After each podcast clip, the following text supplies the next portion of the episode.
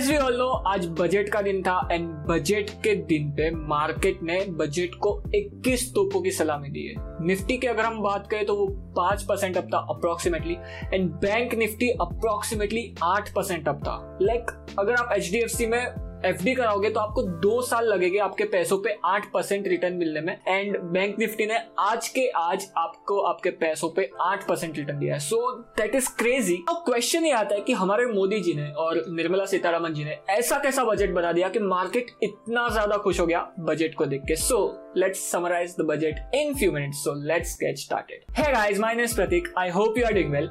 And हर एक budget के पीछे मेन मकसद मेन मोटो एक ही रहता है कि कैसे हम इस बजट के थ्रू हमारी इकोनॉमी को एंड हमारे जीडीपी को बढ़ा सके नाउ जीडीपी को कैलकुलेट करने का एक फॉर्मूला है जो है कि government expenses plus private investments plus consumption plus exports minus import but as you all know जो लास्ट ईयर था हमारे लिए वो बहुत ही ज़्यादा खराब था हमारी पूरी इकोनॉमी अप्रोक्सीमेटली छह से सात महीनों के लिए टोटल स्टैंड पे थी। और ऐसे बहुत ही खराब साल में अगर हम जीडीपी के ग्रोथ के कंट्रीब्यूशन की बात करें तो इंपोर्ट एक्सपोर्ट तो भूल ही जाओ बिकॉज़ पूरी इकोनॉमी ही स्टैंड स्टिल पे थी। तो इंपोर्ट एक्सपोर्ट तो यहाँ से निकल गया। बस अगर बिजनेसेस बनते तो उसकी वजह से लोगों के हाथ में पैसे नहीं आ रहे थे बिकॉज़ लोगों की एम्प्लॉयमेंट जा रही थी। और उसी वजह से जो कंजम्पशन था, जो लोग ज़्यादा स्पेंड करते अलग अलग चीज़ों को बाय करने के लिए, वो पूरा कम हो गया था। एंड उसी की वजह से जो जीडीपी में कंट्रीब्यूट करने वाला थर्ड पैरामीटर है, उससे भी हम ज़्यादा उम्मीद नहीं लगा सकते, जो की है consumption now the fourth parameter which is private investment now जैसे कि हम सबको पता है कि कंपनीज़ काम ही नहीं कर रही थी, जिसकी वजह से कंपनीज़ के हाथ में प्रॉफिट आ सके कंपनीज़ के हाथ में पैसे आ सके।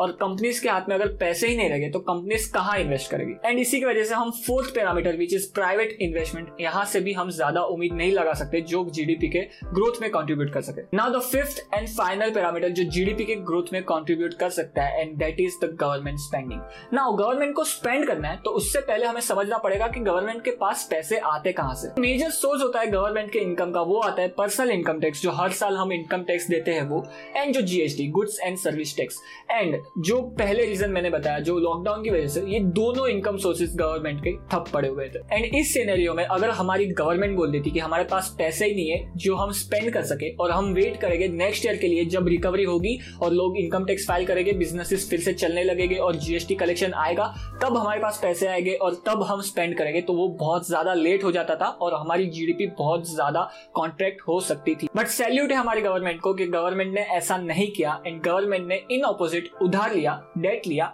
और वो पैसे को इकोनॉमी में पंप किया। नाउ जो गवर्नमेंट का टारगेट था उधार लेने के लिए फाइनेंशियल ईयर 2020 में, वो था अप्रोक्सीमेटली आठ लाख करोड़ के आसपास।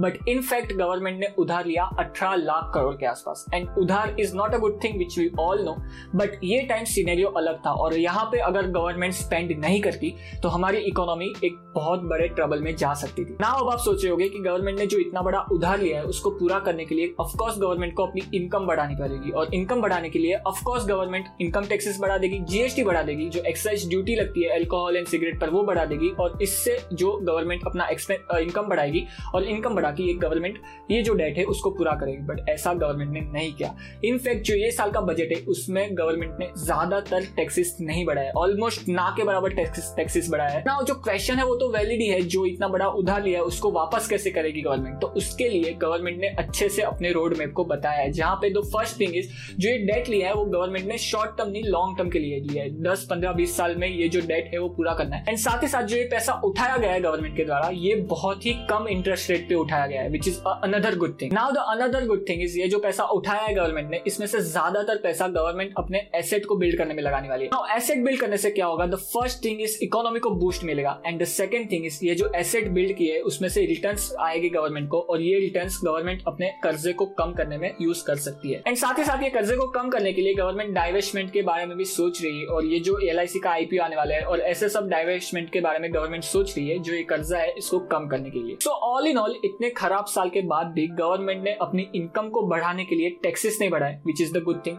second good thing is government ने अपनी स्पेंडिंग को कम नहीं किया। And the third good thing is government ने उधार लिया कम इंटरेस्ट रेट पे लॉन्ग टर्म के लिए एंड उस उधार को यूज़ करके गवर्नमेंट अपने एसेट को बढ़ाने वाली है और इकोनॉमी को बूस्ट करने वाली है। और ये सारी चीज़ें मार्केट के लिए अनएक्सपेक्टेड थी और इसी वजह से मार्केट ने 21 तोपों की सलामी दी है इस साल के बजट को।